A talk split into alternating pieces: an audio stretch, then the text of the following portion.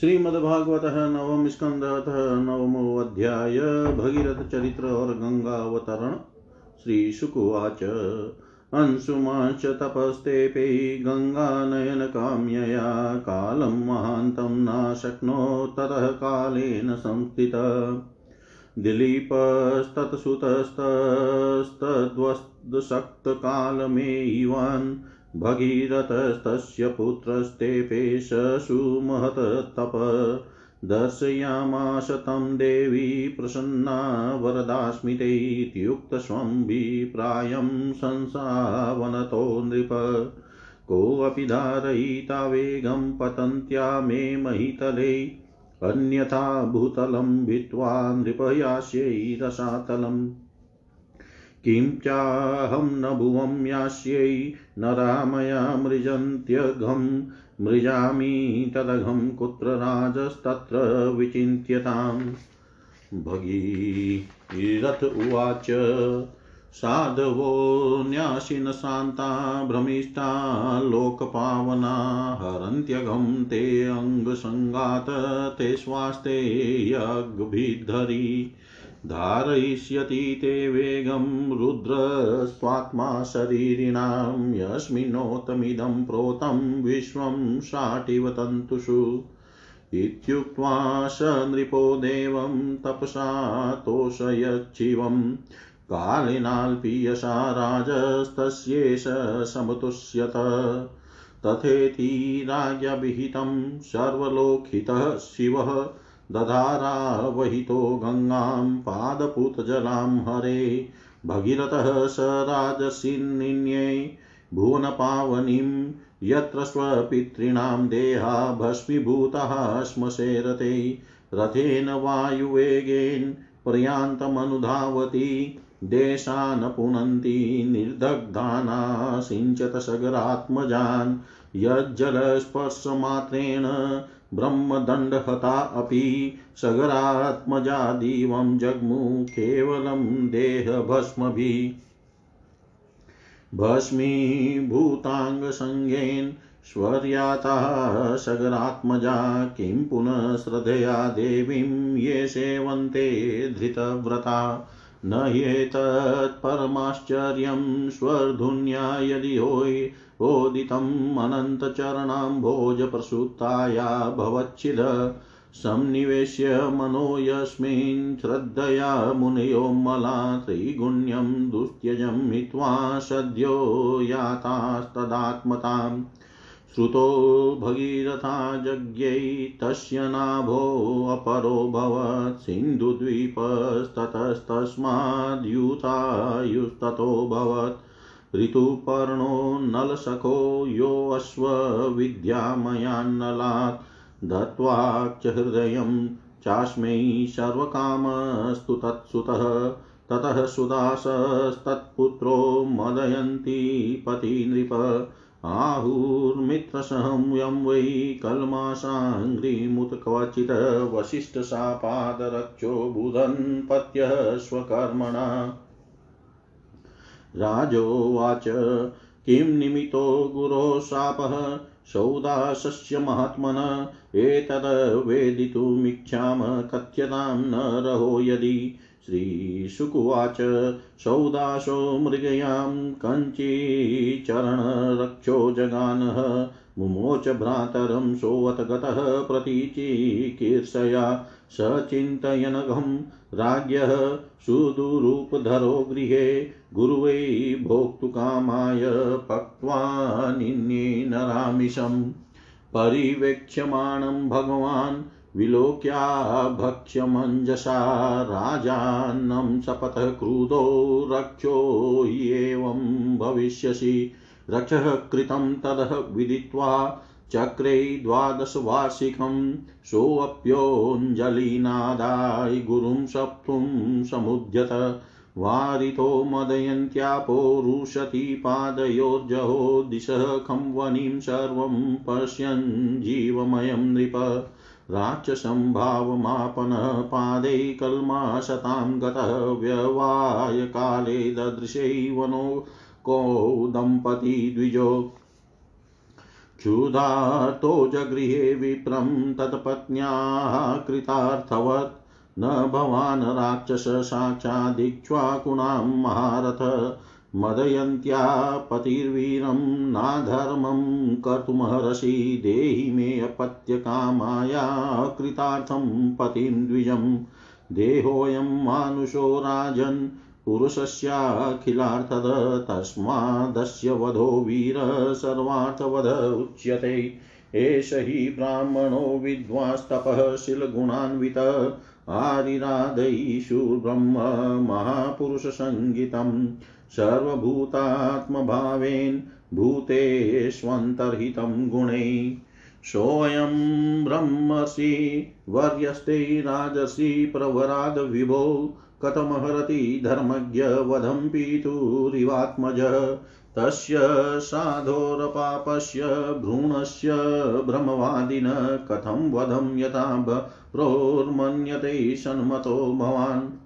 यदियं क्रियते भक्तस्तरि मां खादपूर्वतः न जीविष्ये विनायेन क्षणं च मृतकं यथा एवं करुणभाषिण्या विलपन्त्या अनाथवा व्याघ्रः पशुमिवाखादत् सौदासः शापमोहितः ब्राह्मणी वीक्षय दिदिशुं पुरुषादेन भक्षितं शोचन्त्यात्मानमो विषं पशपतः कूपिता सती यस्मान्मे भक्षितपाप कामार्ताया पतिस्त्वया तवापि मृत्युराधानाद् कृतप्रज्ञदर्शित एवं मित्रसहं सपत्वा पतिलोकपरायण तदस्तिनि समिद्धे अग्नौ प्राश्य भर्तुर्गतिं गता।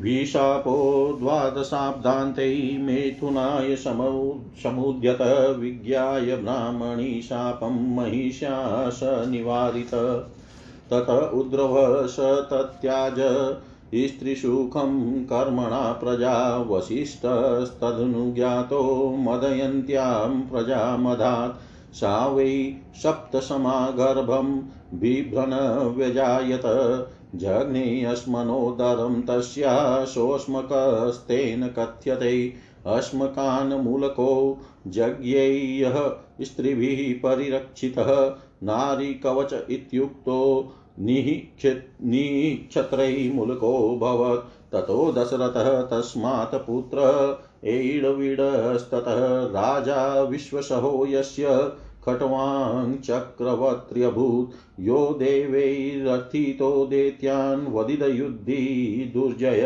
मुहूर्तमायुर्ज्ञात्वेत्य स्वपुरं सन्दधे मन।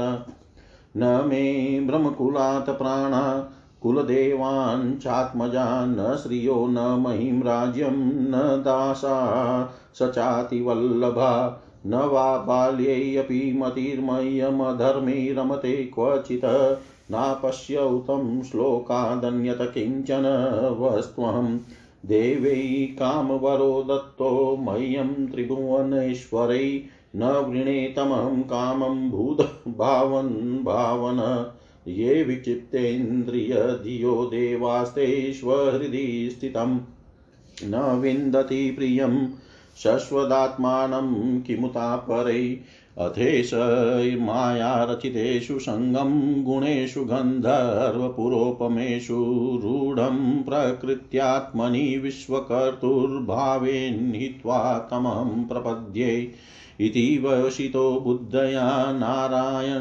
गृहीतया हित्वान्यभावमज्ञानं ततः स्वं भावमाश्रितः यत तद ब्रह्म परं सूक्ष्मं शून्यं शून्यकल्पितं भगवान् वासुदेवेति यं गृह्णन्ति हि सात्वता भगवान् वासुदेवेति यं गृह्णन्ति हि सात्वता। श्री सुखदेव जी कहते हैं, परीक्षित अंशुमान ने गंगा जी को लाने की कामना से बहुत वर्षों तक घोर तपस्या की, परंतु उन्हें सफलता नहीं मिली। समय आने पर उनकी मृत्यु हो गई। अंशुमान के पुत्र दिलीप ने भी वैसी ही तपस्या की, परंतु वे भी असफल ही रहे। समय पर उनकी भी मृत्यु हो गई। दिलीप के पुत्र थे भगीरथ। उन्होंने बहुत बड़ी तपस्या की। उनकी तपस्या से प्रसन्न होकर भगवती गंगा ने उन्हें दर्शन दिया और कहा कि मैं तुम्हें वर देने के लिए आई हूं। उनके ऐसा कहने पर राजा भगीरथ ने बड़ी नम्रता से अपना अभिप्राय प्रकट किया कि आप मत्स्य लोक में चलिए। गंगा जी ने कहा, जिस समय मैं स्वर्ग से पृथ्वी तल पर गिरूं उस समय मेरे वेग को कोई धारण करने वाला होना चाहिए। भगीरथ, ऐसा न होने पर मैं पृथ्वी को फोड़कर रसातल में चली जाऊंगी। इसके अतिरिक्त इस कारण से भी मैं पृथ्वी पर नहीं जाऊंगी कि लोग मुझ में अपने पाप धोएंगे, फिर मैं उस पाप को कहाँ धोऊंगी। भगीरथ, इस विषय में तुम स्वयं विचार कर लो।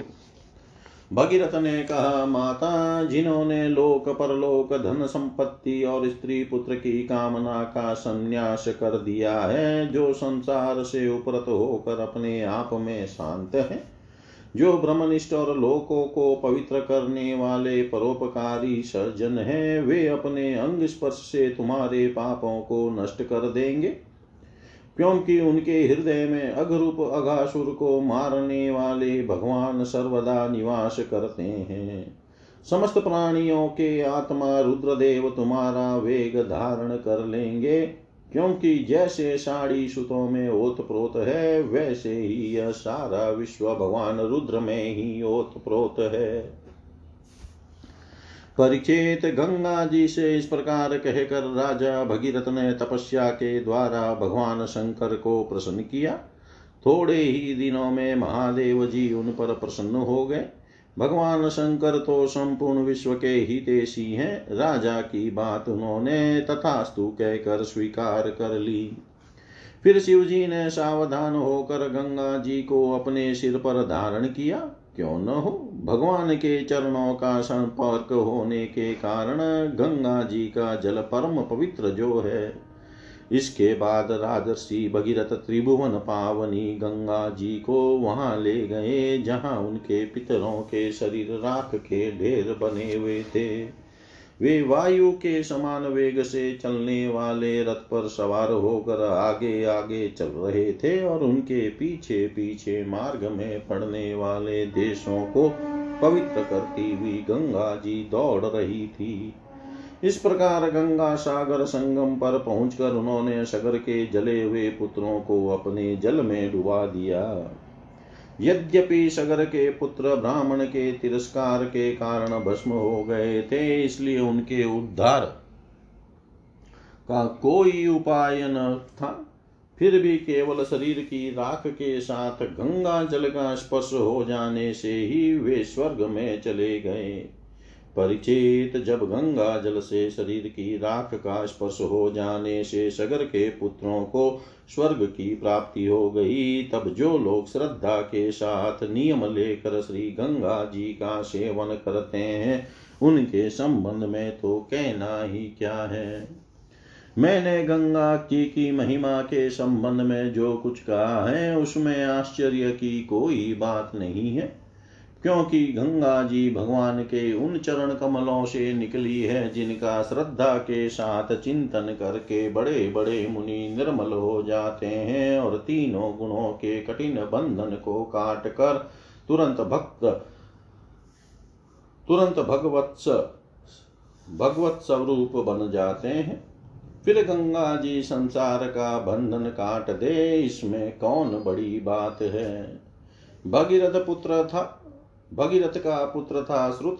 श्रुत का नाभ, यह नाभ पूर्वोक्त नाभ से भिन्न है। नाभ का पुत्र था सिंधु द्वीप और सिंधु द्वीप का अयुतायु। अयुतायु के पुत्र का नाम था ऋतुपर्ण। वह नल का मित्र था। उसने नल को पासा फेंकने की विद्या का रहस्य बतलाया था और बदले में उससे अश्व विद्या सीखी थी। ऋतुपर्ण का पुत्र पुत्र सर्वकाम हुआ।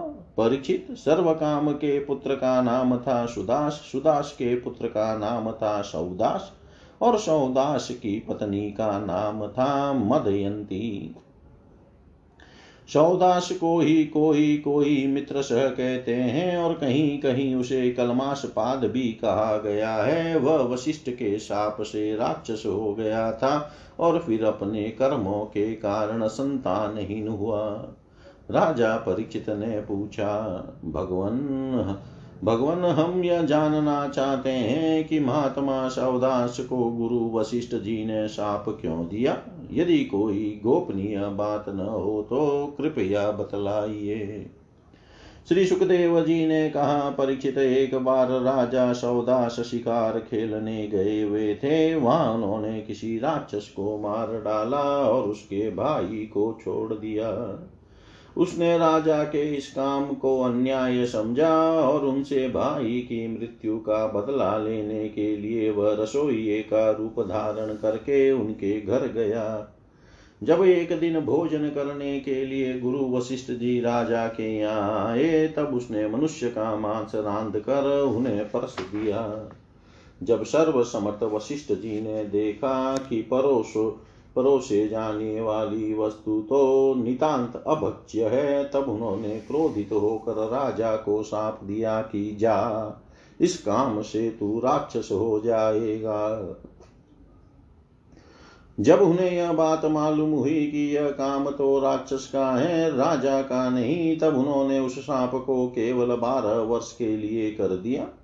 उस समय राजा सौदास भी अपनी अंजलि में जल लेकर गुरु वशिष्ठ को शाप देने को उद्यत हुए, परंतु उनकी पत्नी मदयंती ने उन्हें ऐसा करने से रोक दिया। इस पर सौदास ने विचार किया कि दिशाएं, आकाश और पृथ्वी सबके सब तो जीवमय ही हैं, तब यह तीक्ष्ण जल कहाँ छोड़ूं। अंत में उन्होंने उस जल को अपने पैरों पर डाल दिया। इसी से उनका नाम मित्रसह हुआ। उस जल से उनके पैर काले पड़ गए, इसलिए उनका नाम कलमाशपाद भी हुआ। अब वे राक्षस हो चुके थे। एक दिन राक्षस बने हुए राजा कलमाशपाद ने एक वनवासी ब्राह्मण दंपत्ति को सहवास के समय देख लिया। कलमाशपाद को भूख तो लगी ही थी, उसने ब्राह्मण को पकड़ लिया। ब्राह्मण पत्नी की कामना अभी पूर्ण नहीं हुई थी। उसने कहा, राजन, आप राक्षस नहीं हैं, आप महारानी मदयंती के पति और इक्ष्वाकु वंश के वीर महारथी हैं। आपको ऐसा धर्म नहीं करना चाहिए। मुझे संतान की कामना है और इस ब्राह्मण का भी ब्राह्मण की भी अब अभी कामनाएं अभी पूर्ण नहीं हुई है, इसलिए आप मुझे मेरा यह ब्राह्मण पति दे दीजिए। राजन, यह मनुष्य शरीर जीव को धर्म, अर्थ, काम और मोक्ष चारों पुरुषार्थों की प्राप्ति कराने वाला है, इसलिए वीर इस शरीर को नष्ट कर देना सभी पुरुषार्थों की हत्या कही जाती है। फिर यह ब्राह्मण तो विद्वान है, तपस्याशील और बड़े बड़े गुणों से संपन्न है। यह उन पुरुषोत्तम पर ब्रह्म की समस्त प्राणियों के आत्मा के रूप में आराधना करना चाहता है, जो समस्त पदार्थों में विद्यमान रहते हुए भी उनके पृथक पृथक गुणों से छिपे हुए हैं। राजन, आप शक्तिशाली हैं, आप धर्म का मर्म भली भांति जानते हैं। जैसे पिता के हाथों पुत्र की मृत्यु उचित नहीं है, वैसे ही आप जैसे श्रेष्ठ राजर्षियों के हाथों मेरे श्रेष्ठ ब्रह्मर्षि पति का वध किसी प्रकार उचित नहीं है। आपका साधु समाज में बड़ा सम्मान है। आप भला आप मेरे परोपकारी निरपराध श्रोत्रिय एवं ब्रह्मवादी पति का वध कैसे ठीक समझ रहे हैं? ये तो गौ के समान निरीह है। फिर भी यदि आप इन्हें खा ही डालना चाहते हैं तो पहले मुझे खा डालिए, क्योंकि अपने पति के बिना मैं मुर्दे के समान हो जाऊंगी और एक क्षण भी जीवित न रह सकूंगी। ब्राह्मण पत्नी बड़ी ही करुणापूर्ण वाणी में इस प्रकार कहकर नाथ की भांति रोने लगी, परंतु सौदास ने सांप से मोहित होने के कारण उसकी प्रार्थना पर कुछ भी ध्यान न दिया और वह उस ब्राह्मण को वैसे ही खा गया जैसे बाघ किसी पशु को खा जाए। जब ब्राह्मणी ने देखा कि राक्षस ने मेरे गर्भाधान के लिए उद्यत पति को खा लिया, तब उसे बड़ा शोक हुआ। सती ब्राह्मणी ने क्रोध करके राजा को शाप दे दिया। रे पापी, मैं अभी काम से पीड़ित हो रही थी, ऐसी अवस्था में तूने मेरे पति को खा डाला है। इसलिए मूर्ख, जब तू स्त्री से सहवास करना चाहेगा तभी तेरी मृत्यु हो जाएगी। यह बात मैं तुझे सुझाए देती हूँ। इस प्रकार मित्र सह को शाप देकर ब्राह्मणी अपने पति की अस्थियों को धधकती हुई चिता में डालकर स्वयं भी सती हो गई और उसने वही गति प्राप्त की जो उसके पति देव को मिली थी। क्यों न हो, वह अपने पति को छोड़कर और किसी लोक में जाना भी तो नहीं चाहती थी। बारह वर्ष बीतने पर राजा सौदास सांप से मुक्त हो गए। जब वे सहवास के लिए अपनी पत्नी के पास गए तब उसने इन्हें रोक दिया, क्योंकि उसे उस ब्राह्मणी के सांप का पता था। इसके बाद उन्होंने स्त्री सुख का बिल्कुल परित्याग ही कर दिया। इस प्रकार अपने कर्म के फलस्वरूप वे संतानहीन हो गए। तब वशिष्ठ जी ने उनके कहने से मदयंती को गर्भाधान कराया। मदयंती सात वर्ष तक गर्भ धारण किए रही, परंतु बच्चा पैदा नहीं हुआ। तब वशिष्ठ जी ने पत्थर से उसके पेट पर आघात किया। इससे जो बालक हुआ वह अश्म पत्थर की चोट से पैदा होने के कारण अश्मक कहलाया। अश्मक से मूल मुलक का जन्म हुआ। जब परशुराम जी पृथ्वी को क्षत्रियहीन कर रहे थे तब स्त्रियों ने उसे छिपा कर रख लिया था। इसी से उसका एक नाम नारी कवच भी हुआ। उसे मुलक इसलिए कहते हैं कि वह पृथ्वी के क्षत्रिय हो जाने पर उस वंश का मूल प्रवर्तक बना। मुलक के पुत्र हुए दशरथ, दशरथ के एडविड और एडविड के राजा विश्वसह, विश्वसह के पुत्र ही चक्रवर्ती सम्राट खटवांग हुए। युद्ध में उन्हें कोई जीत नहीं सकता था। उन्होंने देवताओं की देवताओं की प्रार्थना से दैत्यों का वध किया था। जब उन्हें देवताओं से यह मालूम हुआ कि अब मेरी आयु केवल दो ही घड़ी बाकी है, तब वे अपनी राजधानी लौट आए और अपने मन को उन्होंने भगवान में लगा दिया। मन ही मन सोचने लगे कि मेरे कुल के इष्ट देवता हे ब्राह्मण, उनसे बढ़कर मेरा प्रेम अपने प्राणों पर भी नहीं है।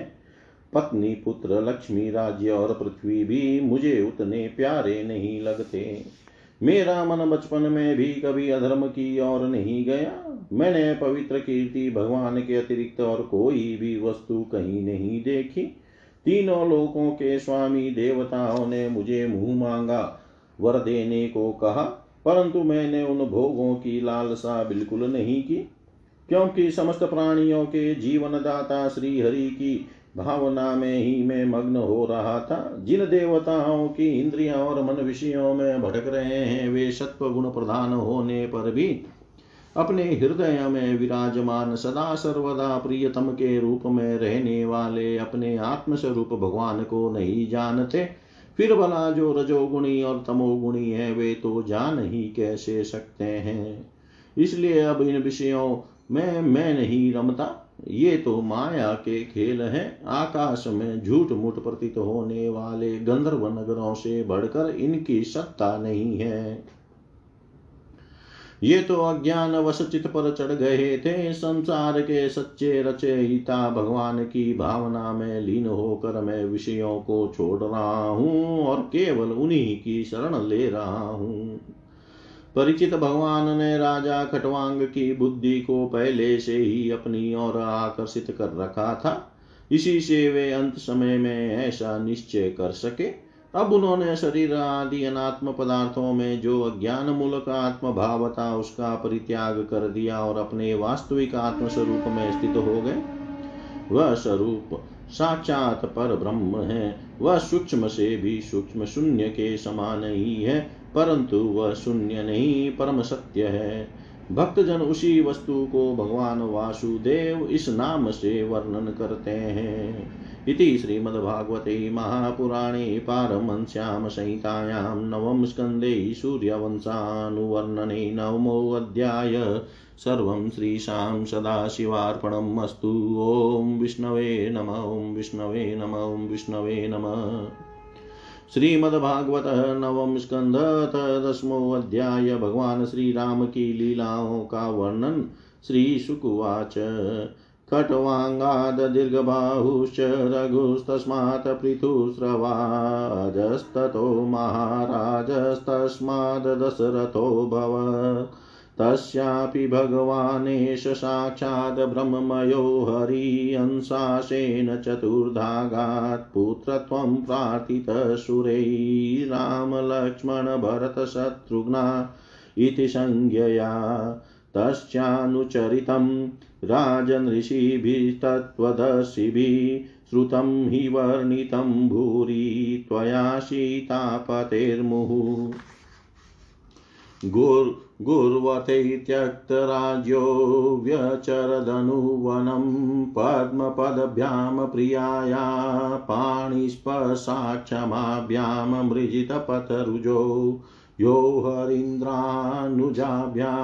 वैरूप्याचूर्पणख्या प्रियविरहरुषा आरोपितः भ्रुविजृम्भत्रस्ताब्धिर्बदशेतु खलद खलदवदहन् कौशलेन्द्रो अवतान विश्वाम विश्वामित्राद्वरेयेन मारिचाद्या निशाचरा पश्यतो लक्ष्मणस्यैव हता नैरितपुङ्गवा यो लोकवीरशमितो धनुरेशमुग्रं सीता स्वयं वरगृहे त्रिशतोपनीतम् आदाय बालगजलील इवेक्षुयष्टिं सज्जीकृतं नृपविकृष्य बभञ्ज मध्ये जित्वा नूरूपगुणशीलवयोङ्गरूपां सीताभिधाम श्रियमुरस्याभिलब्धमानां मार्गे व्रजनभृगुपतेर्व्यनयत प्ररूढं दर्पं महीतय श्रीराजबीजाम् यः शक्त्यपाशपरिवितपितुर्निदेशं स्त्रीणस्य चापि शिरसा जगृहे सभार्य राज्यं श्रियं प्रणयिनं सुहृदो निवासं त्यक्त्वा ययो वनमसुनिव मुक्तसङ्ग रक्षस्वसुवर्यकृतरूपमशुद्धबुद्धेस्तस्याकरत्रिशिरदूषणमुख्यबन्धुन् जग्ने चतुर्दशसहस्रमपारणीय कोदण्डपाणिरटमान् उवास कृत्रं सीता कथाश्रवणदीपितहृच्छयेन श्रेष्ठं विलोकय नृपते दशकन्धरेण जग्ने अद्भुतेन वपुषा श्रमतो अपकृष्टो मारिचमाशु विशिखेन यथा कमुग्र रक्षो अधमेन वृकवद विपिने असमक्षं वेदेह राजदुहितर्यपया पितायाम् भ्रात्रा वने कृपणवत प्रियया वियुक्त स्त्रीसङ्गिनां गतिमिति प्रतयश्चचार दग्ध्वात्मकृत्य हतकृत्यमहन् कबन्धं सख्यं विदाय कपिभिदर्यता गतिं ते बुद्धत्वात् वालिनी हते प्लवगेन्द्रसैन्ये वेलामगातसमनुजो जभवाचिताङ्घ्री यद्रोष विभ्रम विवृतकटाक्षपातं सम्भ्रान्तनक्रमकरो भयगीर्णघोष सिन्धुशिरस्य हर्णपरिगृह्यरूपी पादारविन्दमुपगम्य बभाषेतत् न त्वां वयं जडधियो नुविदाम भूमन कुटस्थमादिपुरुषं जगतामधीशं यत् सत्त्वतः सुरगणारजसप्रजेशां मन्योश्च भूतपतयः स भवान् गुणेश कामं प्रयाहि जाहि विश्रवशो अवमेहं त्रैलोक्य रावणं वाप्नुहि वीरपत्नीं भर्त्सितुमिह ते यशसो वितत्यै गायन्ति दिग्विजयिनो यमुपेत्य भूपा बदध्वो ददौ रघुपतिर्विविधाद्रिकूटै शेतुं कपीन्द्रकरकम्पितभूराङ्गै सुग्रीवनीलहनुमतप्रमुखैरनीकैर्लङ्का विभीषणदृशा विशदग्रदग्धा सा वा नरेन्द्रबलरुद्धविहारकोष्ठ श्रीद्वार गोपुरसदोबलभिवै विविटङ्का निर्भज्यमानधिषणध्वजैमकुम्भ शृङ्गाटका गजकुले हलदिनीव घूर्णा रक्षपतिस्तदवलोकय निकुम्भकुम्भ धूम्राक्ष दुर्मुखसुरान्त नरान्तकादीन् पुत्रं प्रहस्तमतिकाय विकम्पनादीन् सर्वानुगानसमहिनोदतकुम्भकर्णं ताम्यातुधानप्रीतनामशिशूलचापप्रासष्टिशक्तिशरतो मरखडङ्गदुर्गां सुग्रीवलक्ष्मणमरुतसुतगन्धमाद नीलाङ्गदक्ष दर्क्षपनसादिभिरन्वितो गा तेनी कपारघुपतेरभिपत्य सर्वै द्वन्द्वं वरुतभिभपतिरताश्वयोध्यै जग्नु द्रुमेरगिरिगदेषु भिरङ्गदाद्या सीताभिमसहतमङ्गलरावणेशान् रक्षपतिः स्वबलनष्टिमवेक्षय रुष्ट आरुह्य यानकमथाभिशसार रामं स्वस्यन्दने द्युमतिमातलीनोपनीते विभ्राजमानमहनिशिते रामस्तमाह पुरुषाद पुरुषयन् कान्ता समक्षमसतापहृता स्ववतते त्यक्तत्रपस्य फलमद्य जुगुप्सितस्य यच्छामि काल इव कटुरलङ्घय वीर्य एवं क्षिपणधनुषि सन्धितमुत ससर्ज बाणं स वज्रमिव तदहृदयं बिभेद सोऽस्त्रिगवमनदशमुखैर्न्यपतदविमानादाहेति जल्पति जनेषु कृतिवरिक्त ततो निष्क्रमय लङ्काया यातु धान्यसहस्रश मन्दोदर्या समं तस्मिन् प्ररुदत्य उपाद्रवन् स्वान् स्वान् बन्धून् परिष्वज्य लक्ष्मणेषु भिरर्दितान् रुरुदु सुस्वरं दीनाग्नन्तय आत्मानमात्मना आहता स्म वयं नाथ लोक रावण रावण कम्याया चरणं लङ्का त्वद्विहीना परार्दिता नेवं वेद महाभाग भवान् कामवशं गततेजो अनुभावं सीताया येन नितो दशामि मां कृतैषा विद्वालङ्का वयं च कुलनन्दन देह कृतो वनगृध्राणामात्मा नरकहेतव श्रीशुकुवाच स्वानां विभीषणचक्रैः कौशलेन्द्रानुमोदितः पितृमेधविधानेन यदुक्तं साम्परायिकं ततो ददर्श भगवान् शोकवनिकाश्रमे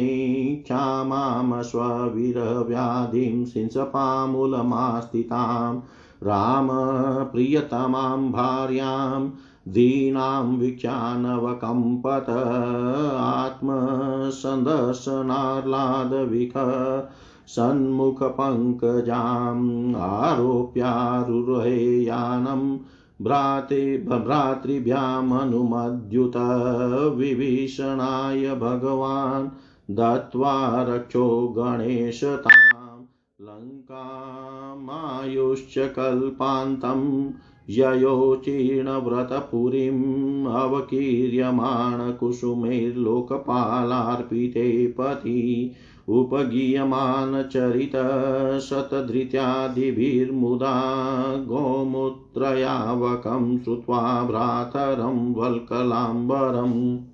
महाकारुणिकोत्तप्यजटिलं स्तण्डिलेशयम् भरतप्राप्तमाकर्ण्य पौरमात्य पुरोहिते पादुके शिरसि न्यस्य रामं प्रत्युद्धतोऽग्रजं नन्दीग्रामात् शिबिरादगीतवादितृणीश्वने ब्रह्मघोषेण च मुहुपटदभि ब्रह्मवादिभिष्वणकक्षपताकाभिः हेमे चित्रध्वजैरथे सत्सवैरुक्मसनाहिर्भटैपुरटवर्मभिः श्रेणीभिवारमुख्याभिवृत्यैश्चैव पदानुगैः पारमेष्ठाय पारमेष्ट्यान्युपादाय पन्यान्युचावचानि च पादयो नृपतत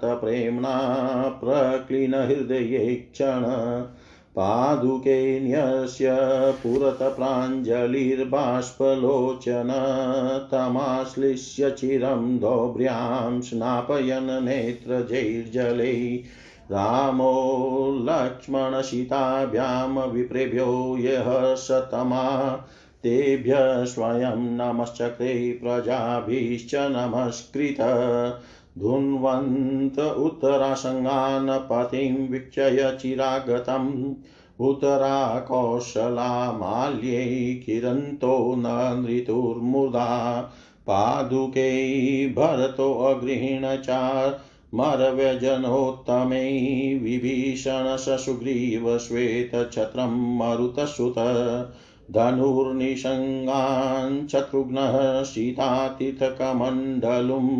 अभिभ्रन्दगदः खड्गं हेमं चर्मक्षराण नृप पुष्पकस्तो अन्वितस्त्रिभिः स्तूयमानश्च वन्दिभिः विरजे भगवान् राजन् गृहेश्चन्द्र इवोदित भ्रातृर्भिनन्दितसोऽपि सोत्सवां प्राविशत् पुरीं प्रविश्य राजभवनं गुरुपत्नी स्वमातरं गुरुन् वयस्या वरजान् पूजिता प्रत्यपूजयत् वैदेहि लक्ष्मणश्चैव यथावत् समुपेयतु पुत्रान् स्वमातरस्तास्तु प्राणास्तन्व इवोत्थिता आरोप्याङ्कै सिञ्चन्त्यो बाष्पो गैर्विजहुषु च जटा निर्मुच्य विधिवत कुलवृद्धै समं गुरु अभ्यसिञ्चत यथैवेन्द्रचतुसिन्धुजलादिभिः एवं कृतशिरः स्नान सुवासास्त्रगवलङ्कृत स्वलङ्कृते सुवासोभिः भ्रातृभिर्भार्यया बभो अग्रहीदासनं भ्रात्रा प्रणिपत्य प्रसादित प्रजास्वधर्मनिरता वर्णाश्रम गुणान्विता जुगोप पितृवद रामो मे निरे पितरं च तम त्रेतायां वर्तमानायां कालकृतसमो भवत् रामे राजनी धर्मज्ञे सर्वभूतसुखावहे वनानि नद्यो गिरयो वर्षाणि द्वीपसिन्धव सर्वे कामदुगा आसन् प्रजानां भरतर्षभ नाधी व्याधि जराग्लानि दुःखशोकभयक्लमः मृत्युश्चानिच्छतां नासीत् रामे राजन्यधोक्षजे एकपत्नीव्रतधरो राजसी चरितः शुचि स्वधर्मं गृह्य मेदीयं शिक्षयन् स्वयमाचरत् प्रेम्णानुवृतया शीलेन प्रसरया वनता सती धिया या च भावज्ञा भर्तुषिता हरन्मम हरन्मन धिया या च भावज्ञा भर्तुषिता हरन्मन।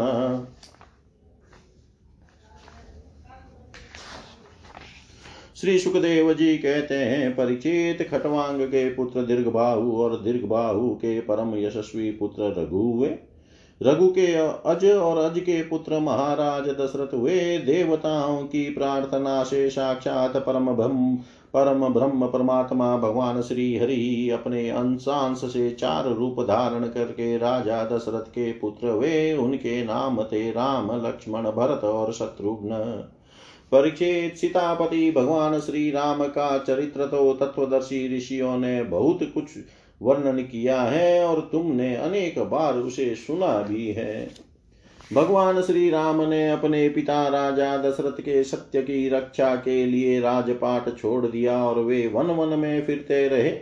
उनके चरण कमल इतने सुकुमार थे कि परम सुकुमारी श्री जानकी जी के कर कमलों का स्पर्श भी उनसे सहन नहीं होता था।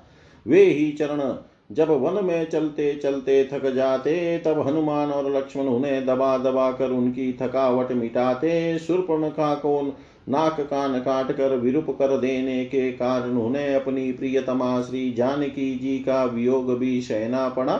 इस वियोग के कारण क्रोधवश उनकी भौहें तन गई, जिन्हें देख कर समुद्र तक भयभीत हो गया। इसके बाद उन्होंने समुद्र पर पुल बांधा और लंका में जाकर दुष्ट राक्षसों के जंगल को दावाग्नि के समान दग्ध कर दिया। वे कौशल नरेश हमारी रक्षा करे। भगवान श्री राम ने विश्वामित्र के यज्ञ में लक्ष्मण के सामने ही मारीच आदि राक्षसों को मार डाला। वे सब बड़े बड़े राक्षसों की गिनती में थे। परीक्षित, जनकपुर में सीता जी का स्वयंवर हो रहा था। संसार के चुने हुए वीरों की सभा में भगवान शंकर का वह भयंकर धनुष रखा हुआ था। वह इतना भारी था कि तीन सौ वीर बड़ी कठिनाइयों से उसे स्वयंवर सभा में ला सके थे। भगवान श्री राम ने उस धनुष को बात की बात में उठाकर उस पर डोरी चढ़ा दी और खींच कर बीचों बीच से उसके दो टुकड़े कर दिए, ठीक वैसे ही जैसे हाथी का बच्चा खेलते खेलते इक तोड़ डाले। भगवान ने जिन्हें अपने वक्षस्थल पर स्थान देकर सम्मानित किया है, वे श्री लक्ष्मी जी ही सीता के नाम से जनकपुर में अवतीर्ण हुई थी। वे गुणशील अवस्था, शरीर के गठ शरीर की गठन और सौंदर्य में सर्वथा भगवान श्री राम के अनुरूप थी। भगवान ने धनुष तोड़कर उन्हें प्राप्त कर लिया। अयोध्या को लौटते समय मार्ग में उन परशुराम जी से भेंट हुई, जिन्होंने इक्कीस बार पृथ्वी को राजवंश के बीच से भी रहित कर दिया था। भगवान ने उनके बढ़े हुए गर्व को नष्ट कर दिया।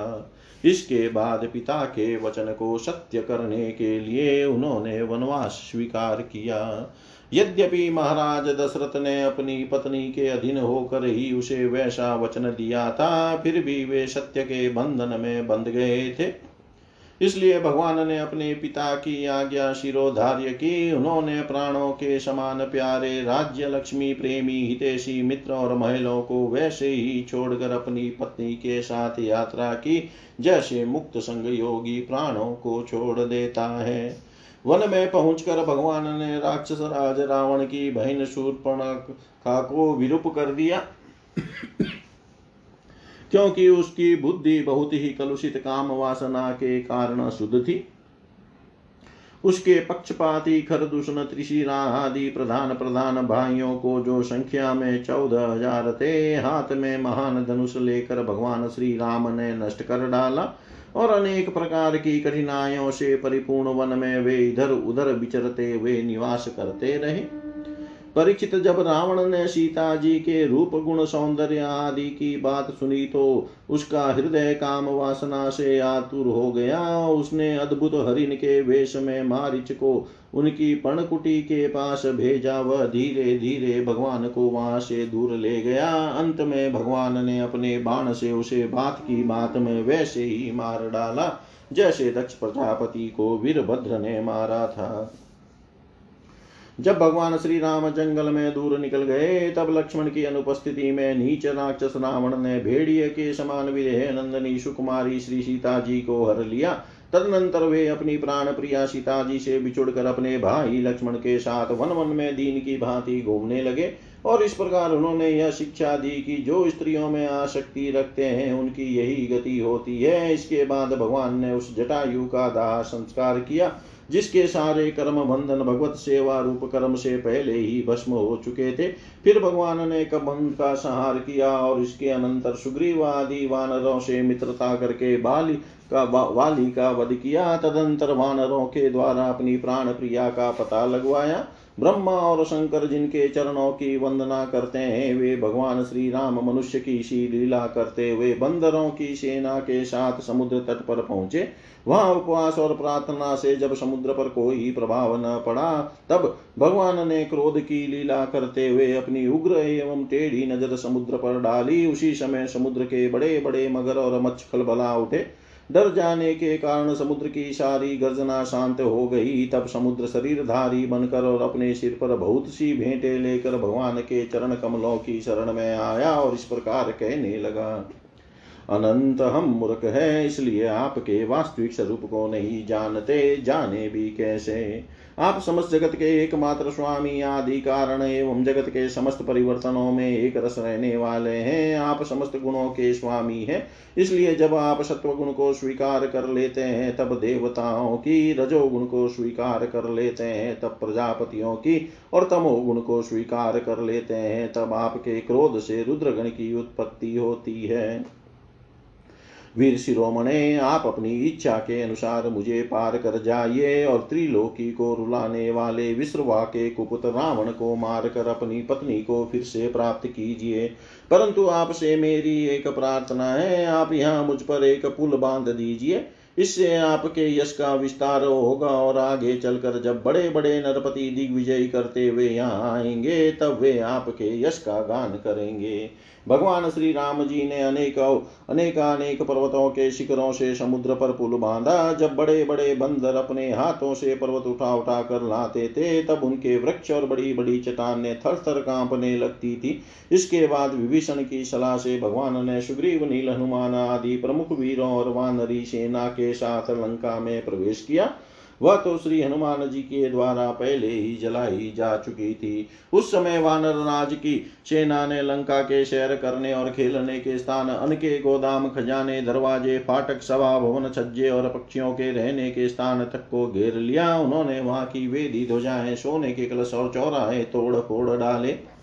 उस समय लंका ऐसी मालूम पड़ रही थी जैसे झुंड के झुंड हाथियों ने किसी नदी को मत डाला हो। यह देखकर राक्षस राज रावण ने निकुंभ, कुंभ, धूम्राक्ष, दुर्मुख, सुरांतक, नरांतक, प्रहस्त, अतिकाय, विकम्बन आदि सपने सब अनुचरों, पुत्रों, मेघनाद और अंत में भाई कुंभकर्ण को भी युद्ध करने के लिए भेजा। राक्षसों की वह विशाल सेना तलवार, त्रिशूल, धनुष, प्रास, रिष्टि, शक्ति, बाण, भाले, खड़ग आदि शस्त्र अस्त्रों से सुरक्षित और अत्यंत दुर्गम थी। भगवान श्री राम ने सुग्रीव, लक्ष्मण, हनुमान, गंधमादन, नील अंगद, जाम्बवान और पनस आदि वीरों को अपने साथ लेकर राक्षसों की सेना का सामना किया। रघुवंश शिरोमणि, भगवान श्री राम के अंगद आदि सब सेनापति राक्षसों की चतुरंगिनी सेना हाथी, रथ, घुड़सवार और पैदलों के साथ द्वंद्व युद्ध की रीति से भिड़ गए और राक्षसों को वृक्ष, पर्वत, सीकर, गदा और बाणों से मारने लगे। उनका मारा जाना तो स्वाभाविक ही था क्योंकि वे उसी रावण के अनुचर थे जिसका मंगल श्री सीता जी को स्पर्श करने के कारण पहले ही नष्ट हो चुका था। जब राक्षस राज रावण ने देखा कि मेरी सेना का तो नाश हुआ जा रहा है तब वह क्रोध से क्रोध में भरकर पुष्पक विमान पर आरूढ़ हो भगवान श्री राम के सामने आया। उस समय इंद्र का सारथी मातली बड़ा ही तेजस्वी दिव्य रथ लेकर आया और उस पर भगवान श्री राम जी विराजमान हुए। रावण अपने तीखे बाणों से उन पर प्रहार करने लगा। भगवान श्री राम ने रावण से कहा, नीचराक्षस, तुम कुत्ते की तरह हमारी अनुपस्थिति में हमारी प्राण प्रिया पत्नी को हर लाए। तुमने दुष्टता की हद कर दी। तुम्हारे जैसा निर्लज तथा निंदनीय और कौन होगा। जैसे काल को कोई टाल नहीं सकता, कर्तापन के अभिमानी को वह फल दिए बिना रह नहीं सकता, वैसे ही आज मैं तुम्हें तुम्हारी करनी का फल चखाता हूँ। इस प्रकार रावण को फटकारते हुए भगवान श्री राम ने अपने धनुष पर चढ़ाया हुआ बाण उस पर छोड़ा। उस बाण ने वज्र के समान उसके हृदय को विदीर्ण कर दिया।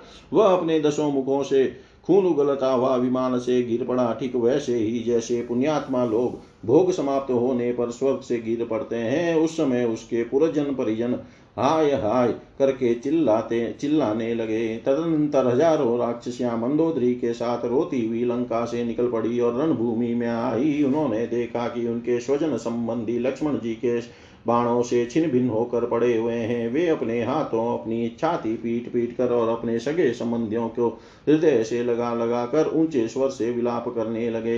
हाय हाय स्वामी, आज हम सब बेमौत मारी गई। एक दिन वह था जब आपके भय से समस्त लोकों में त्राही त्राही मच जाती थी। आज वह दिन आ पहुंचा है कि आपके न रहने से हमारे शत्रु लंका की दुर्दशा कर रहे हैं और यह प्रश्न उठ रहा है कि अब लंका किसके अधीन रहेगी। आप सब प्रकार से संपन्न थे, किसी भी बात की कमी नहीं थी, परंतु आप काम के वश हो गए और यह नहीं सोचा कि सीता जी कितनी तेजस्विनी है और उनका कितना प्रभाव है। आपकी यही भूल आपकी इस दुर्दशा का कारण बन गई। कभी आपके कामों से हम सब और समस्त राक्षस वंश आनंदित होता था और आज हम सब तथा यह सारी लंका नगरी विधवा हो गई। आपका वह शरीर जिसके लिए आपने सब कुछ कर डाला, आज गिद्धों का आहार बन गया है और अपने आत्मा को आपने नरक का अधिकारी बना डाला। यह सब आपकी ही नासमझी और कामुकता का फल है।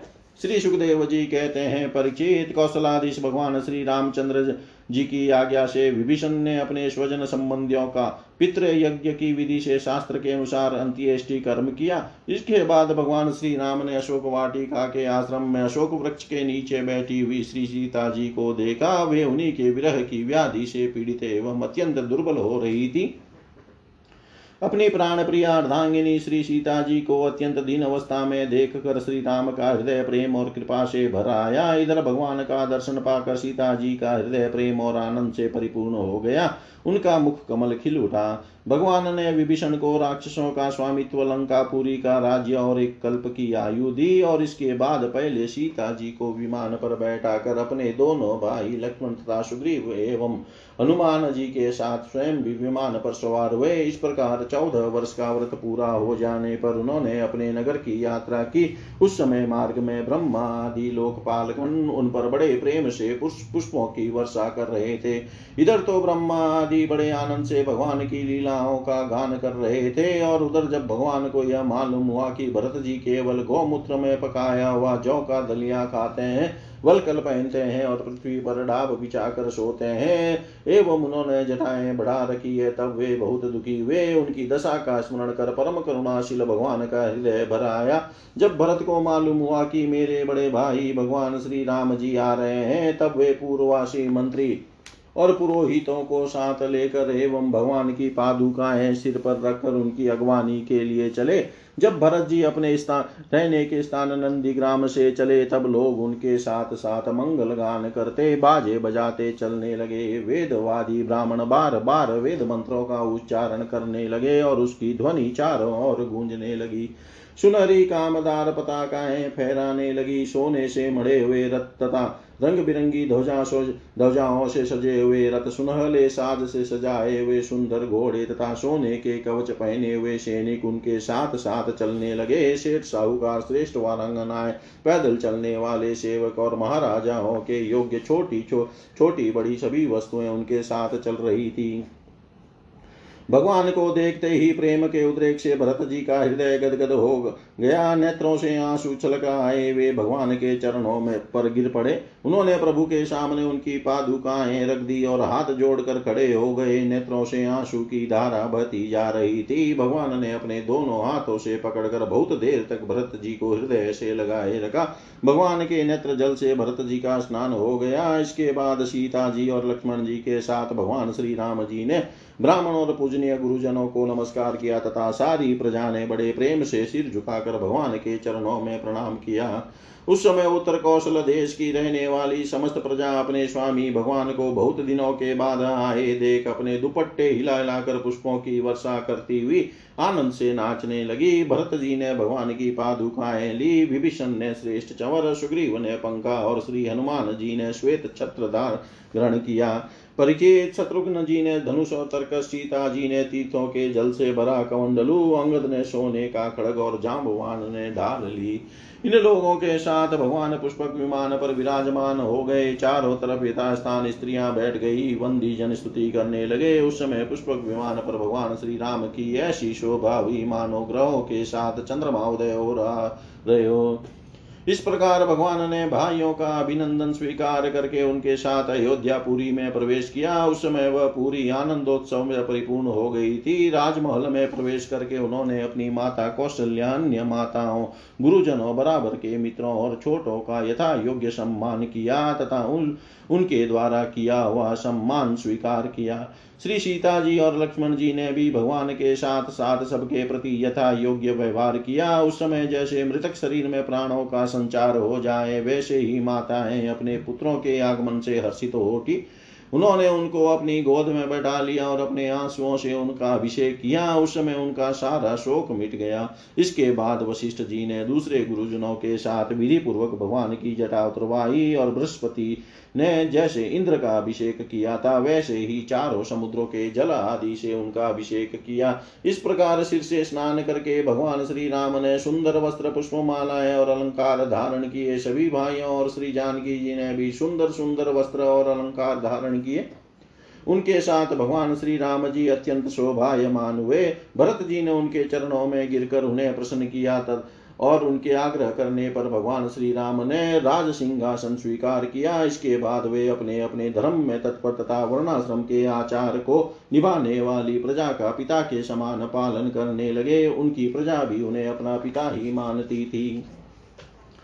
परीक्षित, जब समस्त प्राणियों को सुख देने वाले परम धर्मज्ञ भगवान श्री राम राजा हुए तब था तो त्रेता युग, परंतु मालूम होता था मानो सत्य युग ही है। परीक्षित, उस समय वन, नदी, पर्वत, वर्ष, द्वीप और समुद्र सबके सब प्रजा के लिए कामधेनु के समान समस्त कामनाओं को पूर्ण करने वाले बन रहे थे। इंद्रियातीत भगवान श्री राम के राज्य करते समय किसी को मानसिक चिंता या शारीरिक रोग नहीं होते थे। बुढ़ापा, दुर्बलता, दुख, शोक, भय और थकावट नाम मात्र के लिए भी नहीं थे। यहाँ तक कि जो मरना नहीं चाहते थे उनकी मृत्यु भी नहीं होती थी। भगवान श्री राम ने एक पत्नी का व्रत धारण कर रखा था। उनके चरित्र अत्यंत पवित्र एवं राज ऋषियों से थे। वे गृहस्थोचित स्वधर्म की शिक्षा देने के लिए स्वयं उस धर्म का आचरण करते थे। सती शिरोमणि सीता जी अपने पति का हृदय के पति के हृदय का भाव जानती रहती। वे प्रेम से, सेवा से, शील से, अत्यंत विनय से तथा अपनी बुद्धि और लज्जा आदि गुणों से अपने पति भगवान श्री राम जी का चित्त चुराया करती थी। इति श्रीमद्भागवते महापुराणे पारमहंस्यां संहितायां नवम स्कंदे रामचरिते दशमो अध्याय। सर्वं श्रीशां सदाशिवार्पणमस्तु। ओं विष्णवे नमः। ओं विष्णवे नमः। ओं विष्णवे नमः।